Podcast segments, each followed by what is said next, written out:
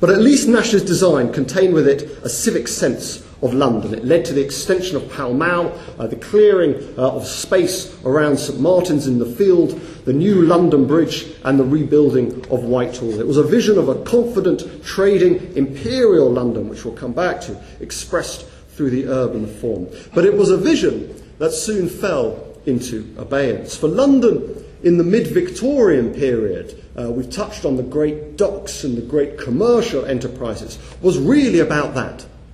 It was about commercial wealth and not civic pride. By the 1850s, the impulse to monumentality was being expressed in corporate buildings rather than public improvements, most notably in the commercial structures in the city. The new office blocks gave the City of London a monumentality markedly lacking elsewhere in the capital. And they were indeed something to behold. In 1866, the Builder magazine could remark that the Roman Corso, the Neapolitan Toledo, or even the glories of the Rue de Rivoli will be overtopped and outvied by the continuous line of merchant palaces in Cornhill, in Lombard Street, and Bishopsgate Street, and Cheapside, all of which are now de- de- destined to become more monumental in their materials and proportions. But there was not much for the citizens of this city. Look at Parliament Square, for example. Laid out in 1868, it presaged the destruction of much of 17th century Westminster, with the end result being little better than a roundabout, complete with the capital's first traffic signals to allow easy access from west to east and north to south. Victorian London was to be a place of speed, business, and progress, with the demands of pedestrian and sensibility of place a very low priority. And I, I have to say, even though he's not here, uh, the decision to cancel uh, the redevelopment of Parliament Square as a civic space uh, seems a, a, a real error. In reality, the baton of urban leadership was being passed to the old enemy, to Paris. We've already had a reference to Baron Haussmann. While London, without a proper city government, riddled with factional divides between local vestry boards. There are over 600 local parishes and vestries, and you know how incompetently these were run when Karl Marx was invited in 1863 to join the parish board of St Pancras, uh, and he was regarded as a good local leader.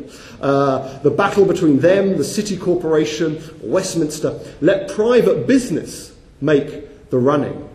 By contrast, Paris embraced, embraced monumentalism under the dual dictatorship of Napoleon III and his design guru, Haussmann. And here we see some of the early Haussmann boulevards. Following his appointment in 1853, really as a, as as a minor civil servant uh, in the Seine département, Haussmann transformed Paris uh, into the capital of the 19th century, the world city of the Second Empire. He built 71 miles of new roads, 400 miles of pavements, doubled the number of trees to 100,000, laid 60 miles of sewers, demolished 27,000 houses, but built a further 102,000, as well as 13 new churches, two synagogues, five town halls, six barracks, and five theatres, all within about 18 years.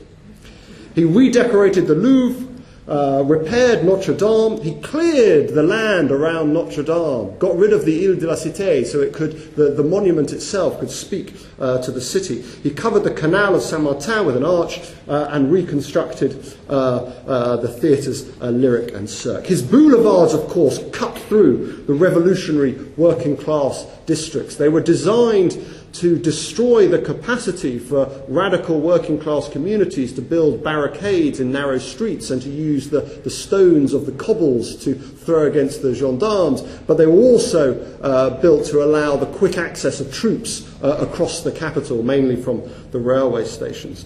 The old medieval city was taken apart, courtyard by courtyard, arrondissement by arrondissement, for a cityscape of monuments, vistas, and an array of new parks. A dynamic and centralizing urban authority had transformed over 20 years a city notorious. Paris in the 1850s was known as the Old Whore. It was a city notorious for decay and crime and, and narrow cobbled streets, into a city ripe for the Second Empire